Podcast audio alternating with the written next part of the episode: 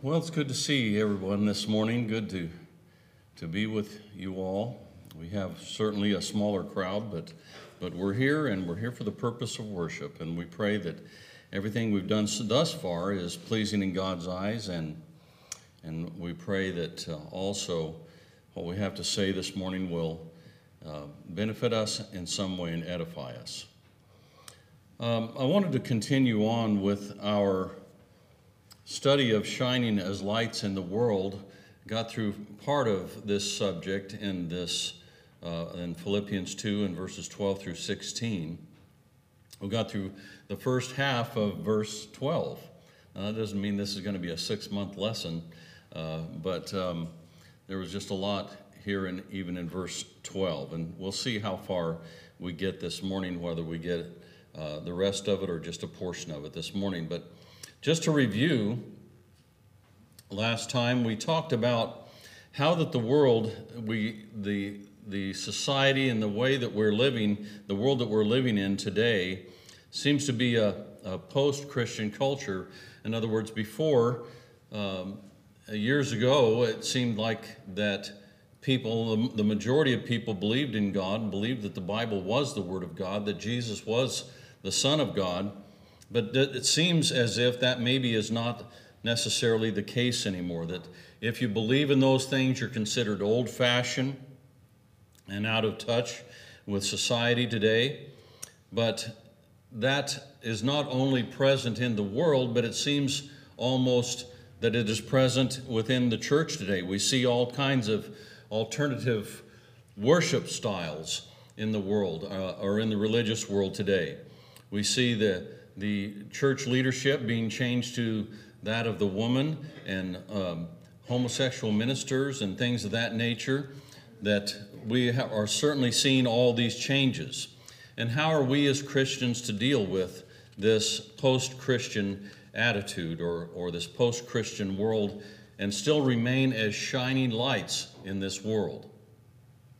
Just in a review, um, let's read our text this morning for the lesson, and that comes from Philippians 2nd chapter, verses 12 through 16. He says, Therefore, my beloved, as you have always obeyed, not as in my presence only, but now much more in my absence, work out your own salvation with fear and trembling. For it is God who works in you both to will and to do for his good pleasure.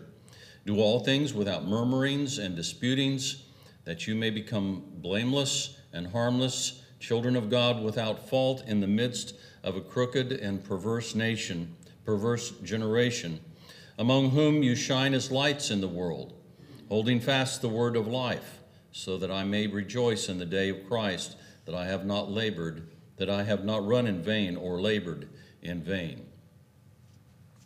So, um, we noticed last time that we, we talked about working out our own salvation. And the other points that we want to notice yet is that we can do that we need to do that with fear and trembling by letting God work in us, by doing things without murmuring and disputings, and as children of God without fault and holding fast the words of life. So we talked about this working out our own salvation, how it is our duty to make sure that we are responsible for our spiritual welfare and, and for our destiny as a Christian. That we can't rely on others. We can't rely on necessarily the religious world out there because they are not really teaching the truth. We can't rely on our friends or our family, but it is truly our duty to work out our own salvation. And to do that, we develop a Christ like character. Um, and we also put off the old man and, and we grow in knowledge uh, uh, of Jesus Christ and, we, Christ and we put off the old man and put on the new man. so we also need to develop a Christ like service. So that means that we take on our part in the church. We do our own part. Whether we think we have a part in the body of Christ or not, uh, we can say that we absolutely do. You have a part. Um, you might think, well, I can't give lessons. I can't. Um, I, I don't can't hold Bible studies. I can't uh, wait on the table. I can't lead songs. But there are things that you can do, and that is taking on your own part, whatever it may be. Maybe you can visit the sick. Maybe you can uh, do other things and help the, those that are needy, whatever it may be. In Romans, the 12th chapter, verses 1 through 8, Paul says, I beseech you, therefore, brethren, by the mercies of God, that ye present your bodies a living sacrifice, holy, acceptable unto God, which is your reasonable service. And be not conformed to this world, but be ye transformed by the renewing of your mind, that ye may prove what is that good and acceptable and perfect will of God. For I say, through the grace given to, unto me, to every man that is among you, not to think of himself more highly than he ought to think, but to think soberly, according as God hath dealt to every man the measure of faith. For as we have many members in one body, and all members have not the same office, so we, being many, are one body in Christ, and every one members one of another. Having then gifts differing according to the grace that is given to us, whether prophecy, let us prophesy, uh, according to the pro- proportion of faith. Or ministry, let us wait on our ministering, or he that teacheth on teaching, or he that exhorteth on exhortation. He that giveth, let him do it with simplicity. He that ruleth, with diligence. He that showeth mercy, with cheerfulness. So we have a reasonable service. We have a duty as, as Christians to do our part, whatever it may be. There are many th- things that are listed here within the scripture, and certainly some of us cannot maybe do some of these things, but there are other things that we can do. But we can develop a Christ like service in, in being shining lights in this world. We can do it by, by uh, having a proper humility. We can do it by uh, remembering others and those that need to be taken care of in, in the, not only in the community but within the church. So, whatever our gift is, whether it be some form of teaching or serving, whatever it may be, we all should do our part in the body of Christ to be and have that Christ like service. Also, we need to use our gifts as good stewards. 1 Peter 4 and verses 10 through 11. And as every man hath received the gift, even so minister the same one to another as good stewards of the manifold grace of God. So, as children of God, as, as, as Christians, we have a duty and we have a responsibility as his servants to do what we, we can for the body of Christ. Verse 11 If any man speak, let him speak as the oracles of God. If any man minister, let him do it with uh, the ability which God giveth, that God in all things may be glorified through Jesus Christ, to whom praise and dominion is praise and be praise and dominion forever and ever. So each man, each person, each woman has a gift to be able to minister to others.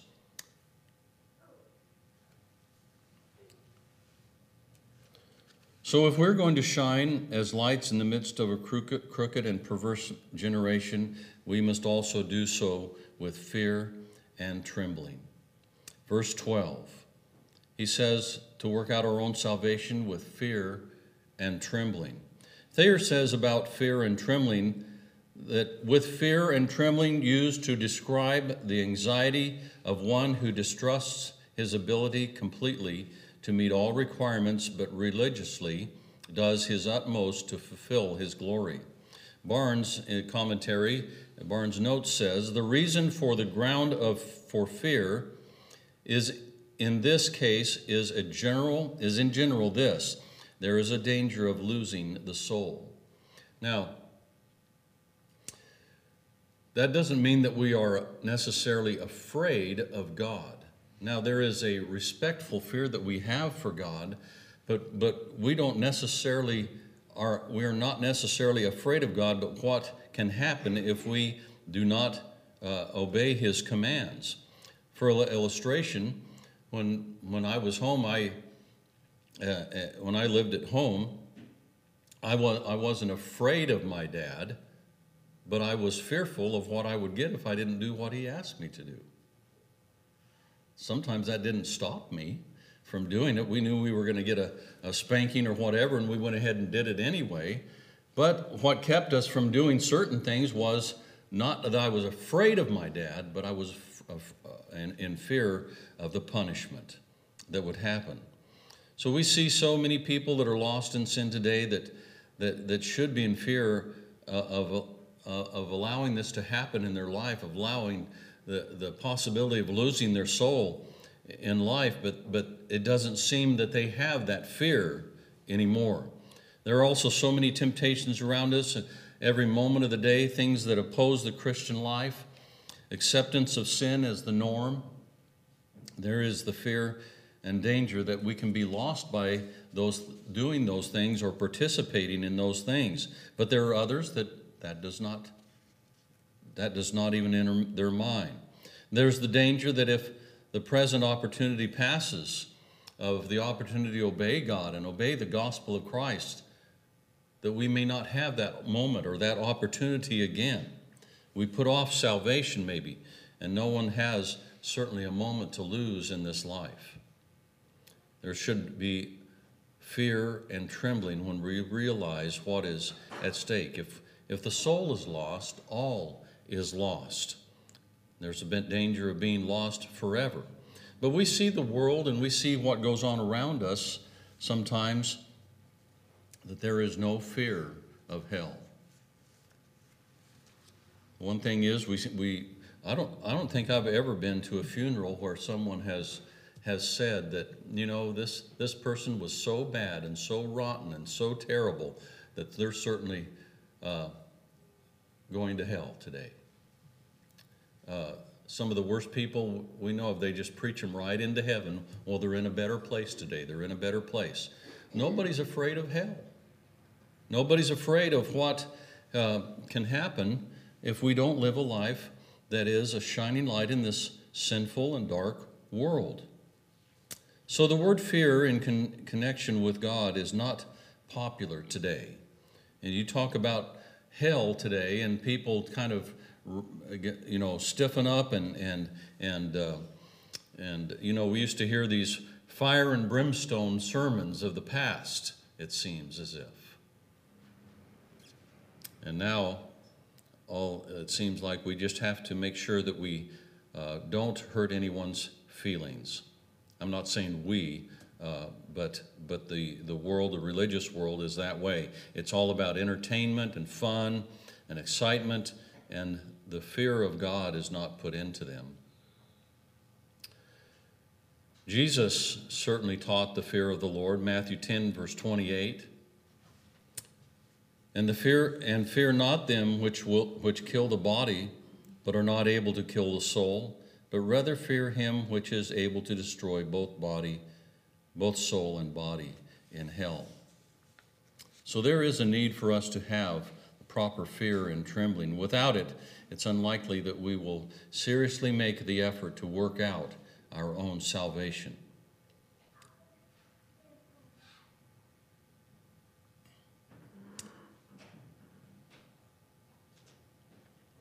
So, also, if we are going to, to uh, shine as lights in the midst of a crooked and perverse generation, we must do so by letting God work in us.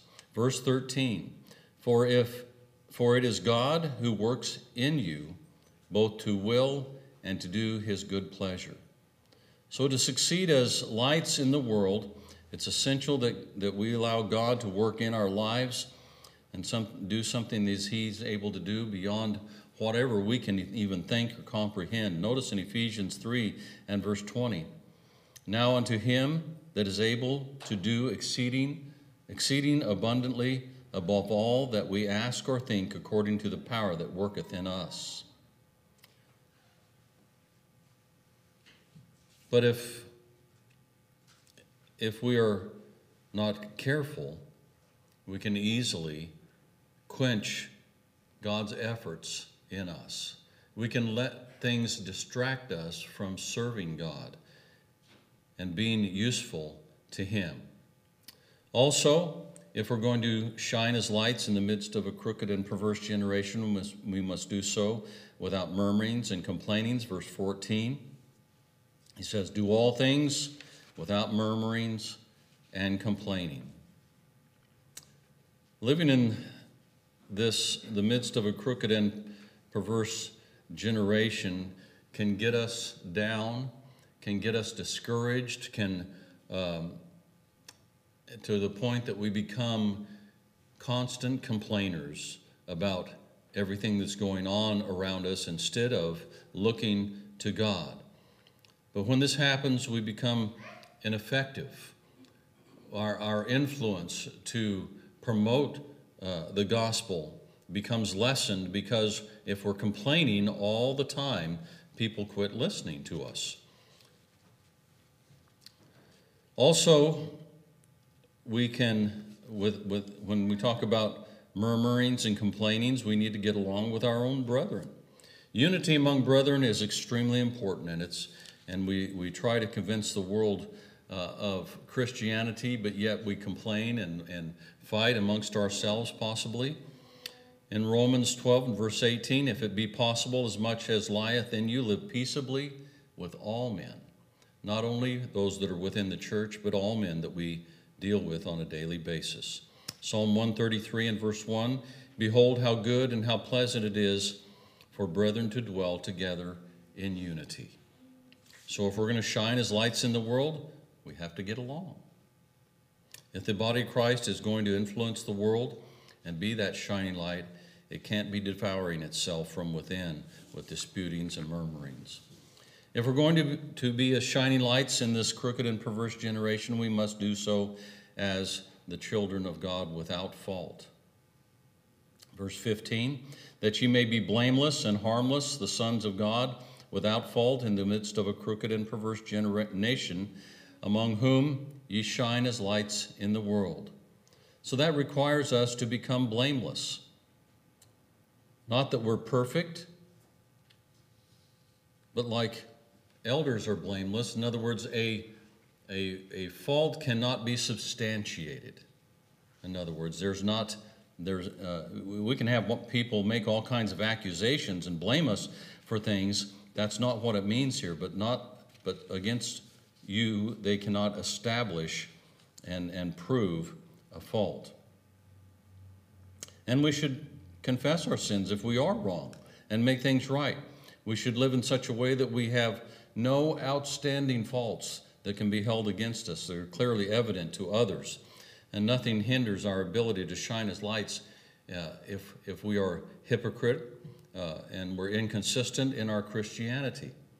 So to be children, uh, to be a shining light uh, for, for God is to be children of God without fault. It also requires us to be harmless. In 2 Timothy 2 and verses 24 through 25. And the servant of the Lord must not strive, but be gentle unto all men, apt to teach, patient, in meekness instructing those who oppose themselves, if God peradventure will give them repentance to the acknowledging of the truth. Sadly, so many called religious people in the world today appear to be using the wrong methods in their efforts to change others and come across like they would almost want to do someone bodily harm. We can't be like that.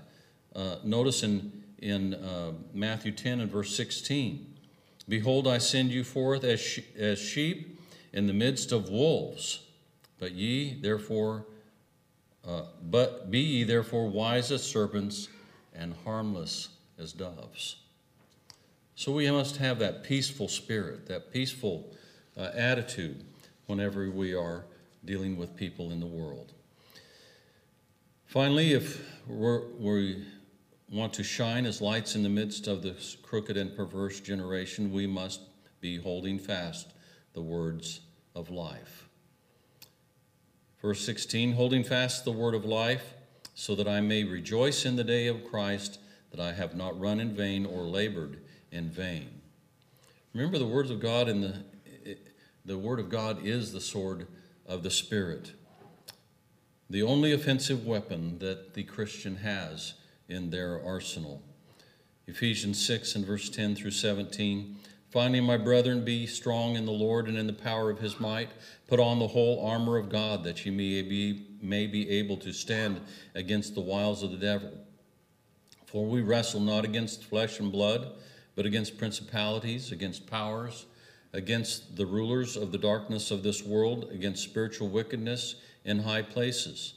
Therefore, take unto you the whole armor of God, that ye may be able to withstand in the evil day, and having done all, to stand. Stand therefore, having your loins girt about with the truth, and having on the breastplate of righteousness, and your feet shod with the preparation of the gospel of peace. Above all, taking the shield of faith, wherein ye shall be able to quench all the fiery darts of the wicked. And take the helmet of salvation, which is the sword of the Spirit which is the Word of God. So, this is what we, we use. We hold fast the Word of life. We, we remain faithful to the truth. The, the Word of God is the instrument by which the Spirit convicts the world in sin, which produces repentance and brings about the new birth. So, it is truly the word of life when it saves people from the spiritual death that they are in and brings about a new birth. So we must stay true to the Word of God if we're going to be shining lights in this sinful and dark world. When we change the truth, when the truth is changed, it loses its ability to save the soul and save those that are lost. In conclusion, in these verses, I believe we find the way for the Christian to be that shining light in the midst of this crooked and perverse generation. It involves working out our own salvation with fear and trembling by letting God work in us, doing things without murmuring and disputings, as children of God without fault, holding fast the words of life.